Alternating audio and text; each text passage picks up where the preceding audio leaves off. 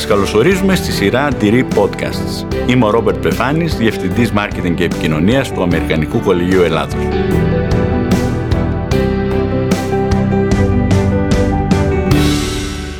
Σήμερα είμαστε εδώ για να συζητήσουμε την πολύ ενδιαφέρουσα έρευνα που πραγματοποίησε το Ντυρί Αμερικανικό Κολέγιο Ελλάδος με την KPMG. Αν μπορούσα να δώσω ένα τίτλο, τον οποίο και θα δώσω, είναι ο εξής. People Analytics και Διοίκηση Ανθρώπινου Δυναμικού, αχώριστη συνοδοιπόρη για καλύτερες εταιρικές αποφάσεις στις οργανώσεις το αύριο.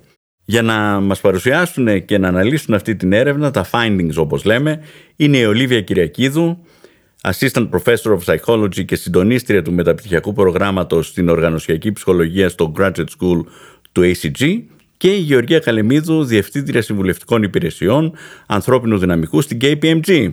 Ολίβια, Γεωργία, πολύ χαίρομαι που σας έχω εδώ σήμερα. Έχω, είμαι σίγουρος ότι έχετε να μας πείτε πολύ ενδιαφέροντα πράγματα και εύχομαι και οι ακροατές να μπορέσουν να χρησιμοποιήσουν κάποια από αυτά τα findings που θα μας πείτε. Και εμείς, Ρόμπερτ, χαιρόμαστε πάρα πολύ που είμαστε εδώ ε, για να παρουσιάσουμε τα αποτελέσματα της ε, έρευνας που κάναμε με την ε, KPMG.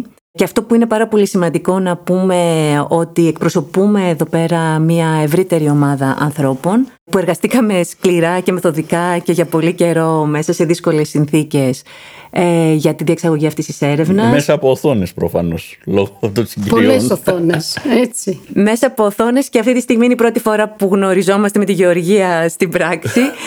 ε, λοιπόν, θα ήθελα να πω λοιπόν ότι από το Τυρί Αμερικάνικο Κολέγιο Ελλάδος η έρευνα αυτή δεν θα είχε ούτε σχεδιαστεί ούτε υλοποιηθεί ε, αν δεν υπήρχε ο Κώστας Οτασούλης, αναπληρωτής ε, καθηγητής στη διοίκηση ανθρώπινου δυναμικού, ο οποίος ήταν και ο επιστημονικός υπεύθυνος ε, αυτής της έρευνας. Δεν θα μπορούσε να είχε υλοποιηθεί χωρίς την ε, Φωτεινή την Κραβαρίτη, associate faculty στο τμήμα διοίκησης και οικονομικών ε, του Ντυρί και χωρίς την ουσιαστική και πραγματική βοήθεια της πολύ καλής μας φοιτήτριας, της Παναγιώτας Σκούλη, που ήταν ε, εξαιρετική αρρωγό σε όλη αυτή τη διαδικασία. Πολύ ωραία. Είναι χαρά και για μένα, Ρόμπερτ, που είμαι εδώ σήμερα. Εκτός το ότι γνωρίζω φυσικά την Ολίβια και πολύ θα ήθελα να έχω την ευκαιρία να δω και τα υπόλοιπα στελέχη με τα οποία δουλέψαμε. Η δική μας συμμετοχή σε αυτή την πρωτοβουλία ξεκίνησε με πολύ μεγάλη ζεστασιά και αγάπη πρώτα απ' όλα από την Βερόνη την Παπατζήμου την ε, Γενική Διευθύντρια Συμβουλευτικών Υπηρεσιών της KPMG, η οποία όταν άκουσε ε, για την έρευνα ε, θέλησε με πολύ ενδιαφέρον να συμμετάσχει. Είναι ένας τέλεχος που όλα αυτά τα χρόνια ενδιαφέρεται πάντα να φτιάχνει το ανθρώπινο δυναμικό του αύριο, να είναι μπροστά σε τάσεις και ό,τι έχει να κάνει με έρευνες και με το τι σημαίνει το κάθε τι για την επόμενη μέρα. Άρα η Βερόνη πρώτιστα και εγώ αγκαλιάσαμε αυτή την πρωτοβουλία του Πανεπιστημίου και θελήσαμε να συνεργαστούμε για να ε, δουλέψουμε πάνω σε αυτό το μεγάλο κεφάλαιο των data analytics που μας δίνει τη ευκαιρία σήμερα να μιλήσουμε περισσότερο γι' αυτό. Πολύ ωραία. Ας προχωρήσουμε λοιπόν σε κάποιες ερωτήσεις που έχουμε καταγράψει. Τι σας ενέπνευσε να διεξάγετε αυτή την έρευνα; Το ιδιαίτερο χαρακτηριστικό της έρευνας είναι ακριβώς ότι σχεδιάστηκε και την επιμεληθήκατε από τη μία ένας ακαδημαϊκός οργανισμός και μια εταιρεία συμβούλων επιχειρήσεων. Τι σας οδήγησε σε αυτή την πρωτοβουλία; Να πω από τη δικιά μας την πλευρά, από την πλευρά του, του Ντυρί, ε, το όραμά μας και ο βασικός λόγος που αποφασίσαμε να τρέξουμε αυτή την έρευνα ε, ήταν για να ενισχύσουμε την αξία που προσφέρει η διοίκηση ανθρώπινου δυναμικού σε οποιαδήποτε εταιρεία ε, και επίσης να αναδείξουμε ε, την θέση της διοίκησης ανθρώπινου δυναμικού ε, μέσα στα πλαίσια της στρατηγικής διοίκησης κάθε εταιρείας. Και αυτό στοχεύουμε εξάλλου ε, και προσπαθούμε να το κάνουμε πάντα μέσα σε όλα τα προγράμματα ε, τα οποία αναπτύσσουμε στον ΤΥΡΙ, τόσο στη διοίκηση ανθρωπίνων πόρων όσο και στην ε, οργανωσιακή ψυχολογία. Έτσι γνωρίζοντας από τη βιβλιογραφία ότι ε, τα People Analytics αποτελούν ένα εξαιρετικά σημαντικό εργαλείο προς αυτή την κατεύθυνση ε, και μέσα σε όλα τα πλαίσια του ψηφιακού μετασχηματισμού ε, αυτή τη στιγμή που παίρνουν όλες οι εταιρείες, αποφασίσουμε να σχεδιάσουμε για να δούμε τι ακριβώς γίνεται στην Ελλάδα, γιατί δεν γνωρίζουμε πραγματικά τι γίνεται στην Ελλάδα. Και γι' αυτόν ακριβώς το λόγο απευθυνθήκαμε στην KPMG, ε, που έχει μια βαθιά γνώση της ελληνικής αγοράς, για να κάνουμε αυτό το ταξίδι μαζί. Έτσι είναι, έτσι είναι Ολίβια. Και μάλιστα εμείς βρισκόμενοι στην πρώτη γραμμή, εκεί που είναι οι επιχειρήσεις, μαζί τους δουλεύουμε με τους δικούς τους προβληματισμούς, προσπαθούμε να λύσουμε τα δικά τους θέματα και τους βοηθάμε να πάνε στην επόμενη μέρα. Ε, ζούμε και βιώνουμε αυτή την ανάγκη των επιχειρήσεων να αξιοποιήσουν τα People Analytics, να μπουν σωστά μέσα στα People Analytics. Ωστόσο, ακόμα μεγάλα βήματα δεν έχουν γίνει. Επομένως, η έρευνα είναι για μας ένας ακόμα δρόμος που νομίζω δίνει φως σε ένα πεδίο που η Ελλάδα έχει πολύ να δώσει. Πολύ ωραία. Τώρα, πριν μπούμε στο, στο διατάφτα που είναι τα ευρήματα της έρευνας, θα ήθελα λίγο να αναφερθείτε στους νέους σχετικά για το ευρύ ακροατήριο όρους που αναφέρονται μέσα στην έρευνα τι είναι τα People Analytics και πώς αξιοποιούνται από τα στελέχη ανθρωπίνου δυναμικού; Ολίβια, σαν καθηγήτρια, φώτισέ μας. Πραγματικά και με μεγάλη μου χαρά. Λοιπόν, ε, όταν μιλάμε για People Analytics, αναφερόμαστε κυρίως στη συλλογή και την ανάλυση δεδομένων ανθρώπινου δυναμικού που συμβάλλουν ε, στην ε, λήψη αποφάσεων τόσο αναφορικά με το ανθρώπινο δυναμικό, αλλά όσο και ευρύτερα ε, στη λήψη ε, επιχειρηματικών και εταιρικών αποφάσεων. Αυτό βέβαια δεν μπορεί να μας τρομάζει, γιατί μπορεί να ακούγεται τρομακτικό, δεν μπορεί να μας τρομάζει, γιατί ε, η ανάλυση δεδομένων μέσω της στατιστικής ή του Excel αποτελούσε πάντα ένα εργαλείο της διοίκησης ανθρώπινου δυναμικού.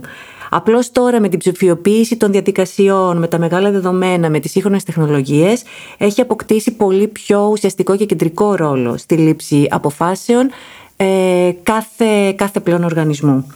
Θέλω να πω μια ιστορία εδώ πέρα πάρα πολύ σύντομη για την Google, η οποία πάντα μας εμπνέει σε σχέση με, την, σε σχέση με τις αναλύσεις δεδομένων.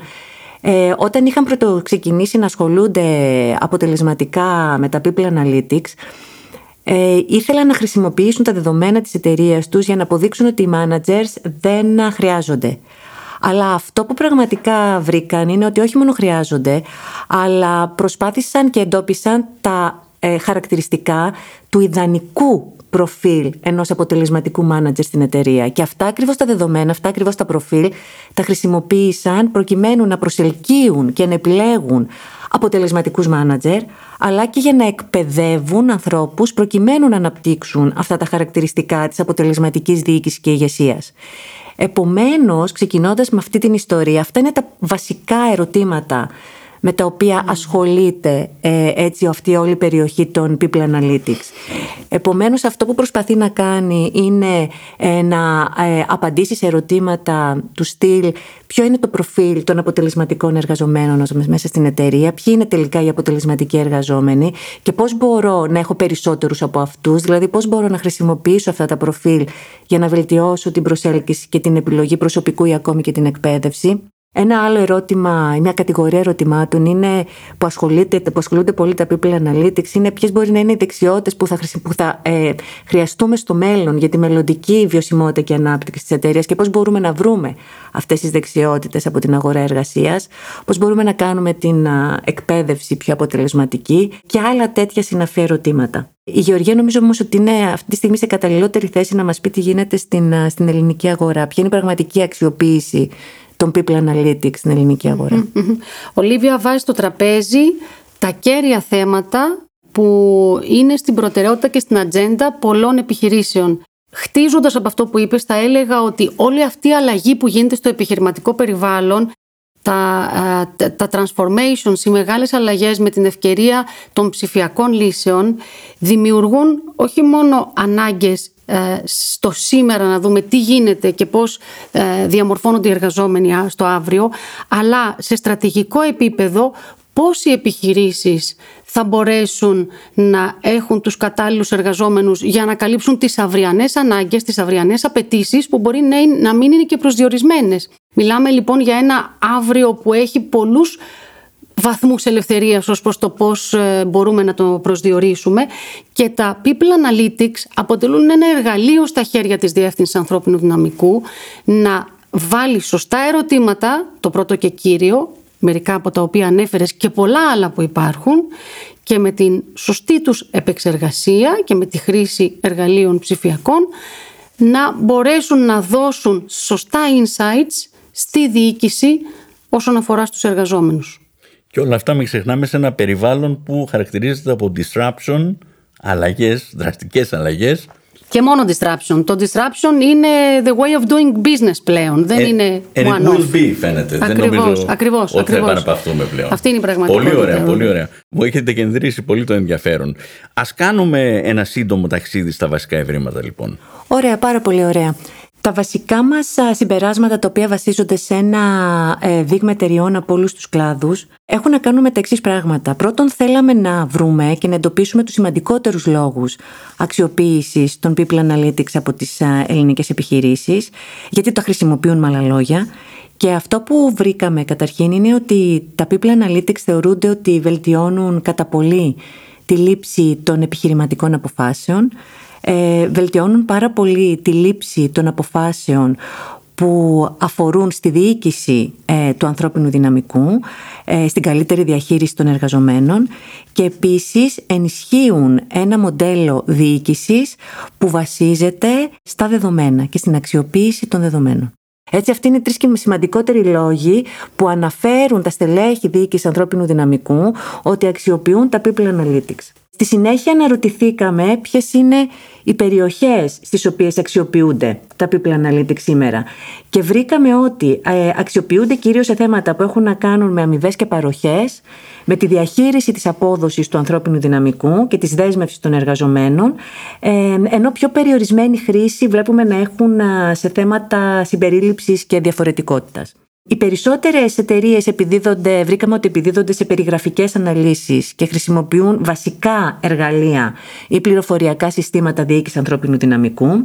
Και το τελευταίο στο οποίο θα ήθελα να αναφερθώ και το οποίο θεωρώ ότι είναι ένα εξαιρετικό έβριμα είναι ότι προσπαθήσαμε να αναπτύξουμε ένα μοντέλο οριμότητας των εταιριών ε, σε σχέση με την αξιοποίηση των People Analytics που κατατάσσει την κάθε εταιρεία σε μια κατηγορία ανάλογα με την οριμότητά της και έτσι την βοηθά στο να κατανοεί τη θέση της αλλά και να μπορεί να ξέρει ποια είναι τα επόμενα στάδια για την ανάπτυξη της περιοχής αυτής. Και θέλω ενδεικτικά να αναφέρω ότι το 24% των εταιριών ορίστηκαν ως βασικοί χρήστες, βρίσκονται στο πρώτο επίπεδο οριμότητας, 39% σαν ερχόμενοι 23% εξελιγμένοι στο τρίτο επίπεδο οριμότητα και 13% ως πρωτοπόροι ε, στο τέταρτο επίπεδο οριμότητα και το τελευταίο.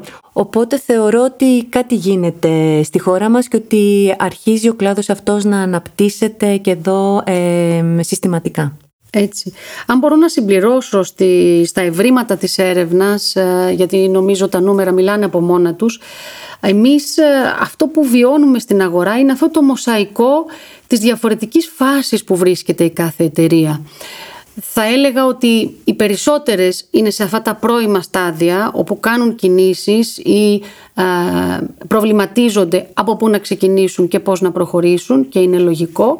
Βέβαια αυτό που βιώσαμε την τελευταία διετία προφανώς έχει επιταχύνει πάρα πολύ έντονα τις πρωτοβουλίες των επιχειρήσεων, τις αποφάσεις ή σε κάποιες περιπτώσεις η Διεύθυνση Ανθρώπινου Δυναμικού ακολουθεί ένα ρεύμα που έρχεται από άλλα κομμάτια λειτουργίας για ψηφιοποίηση ε, των τρόπων και των διαδικασιών λειτουργίας που κατ' επέκταση δίνουν στοιχεία, άρα δίνουν τη δυνατότητα να αξιοποιηθούν αυτά τα στοιχεία. Ωστόσο, όπως λες και εσύ Ολίβια, ε, αυτά τα τέσσερα στάδια οριμότητας είναι αυτά που εξελίσσονται και που θα δούμε και το επόμενο διάστημα στις επιχειρήσεις.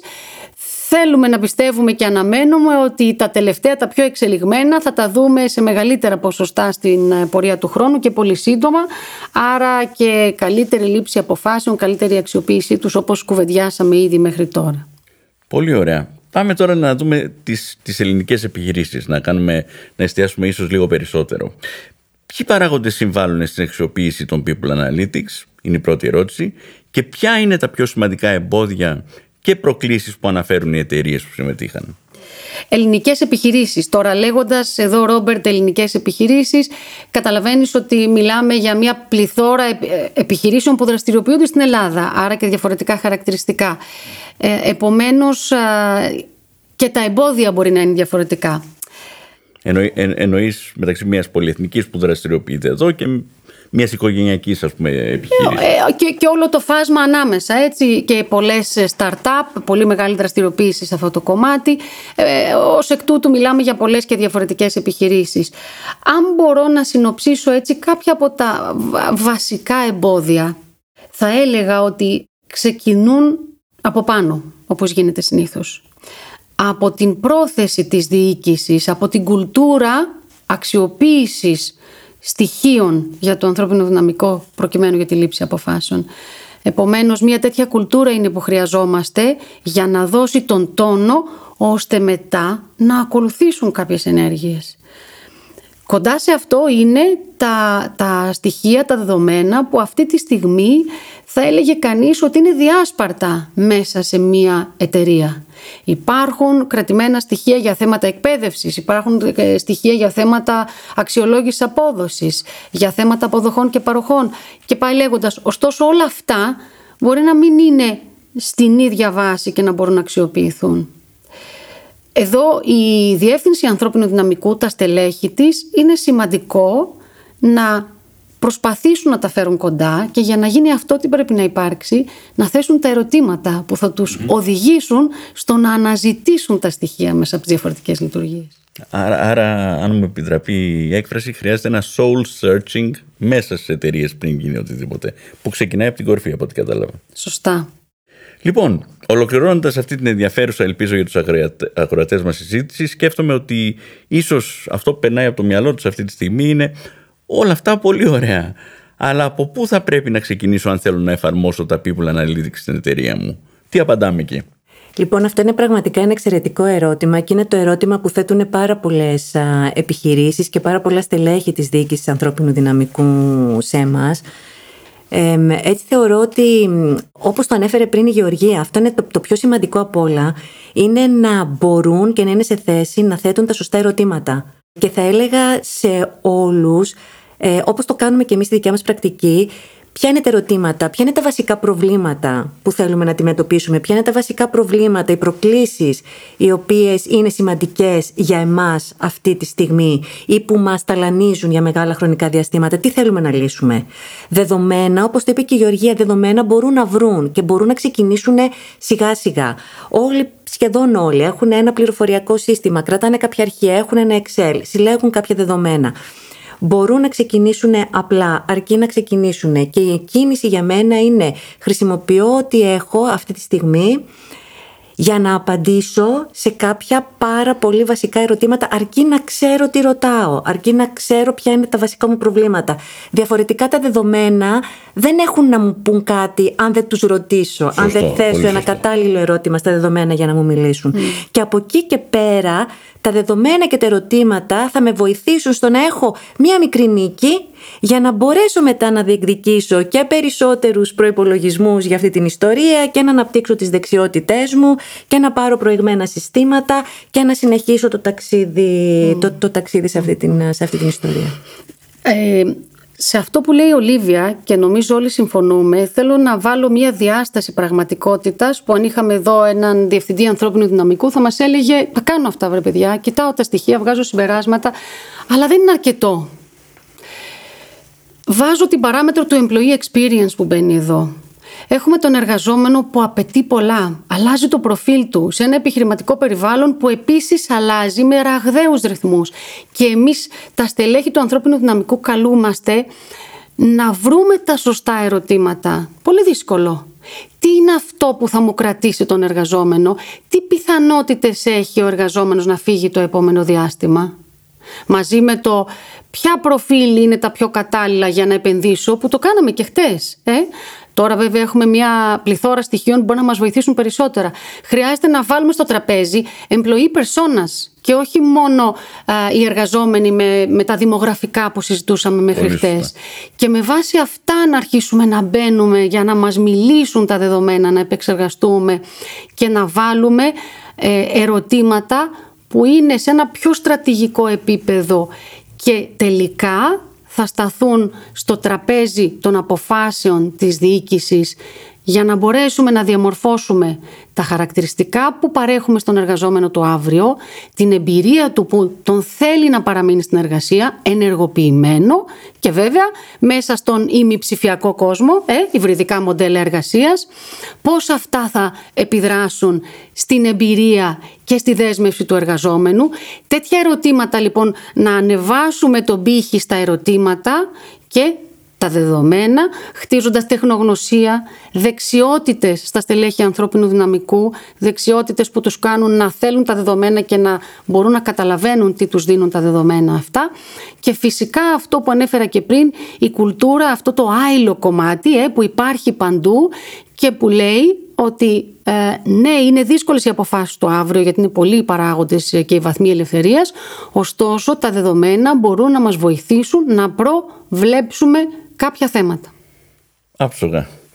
Ε, Ολίβια και Γεωργία, σας υπέρ ευχαριστώ που ήσασταν εδώ. Ραντεβού στο επόμενο podcast.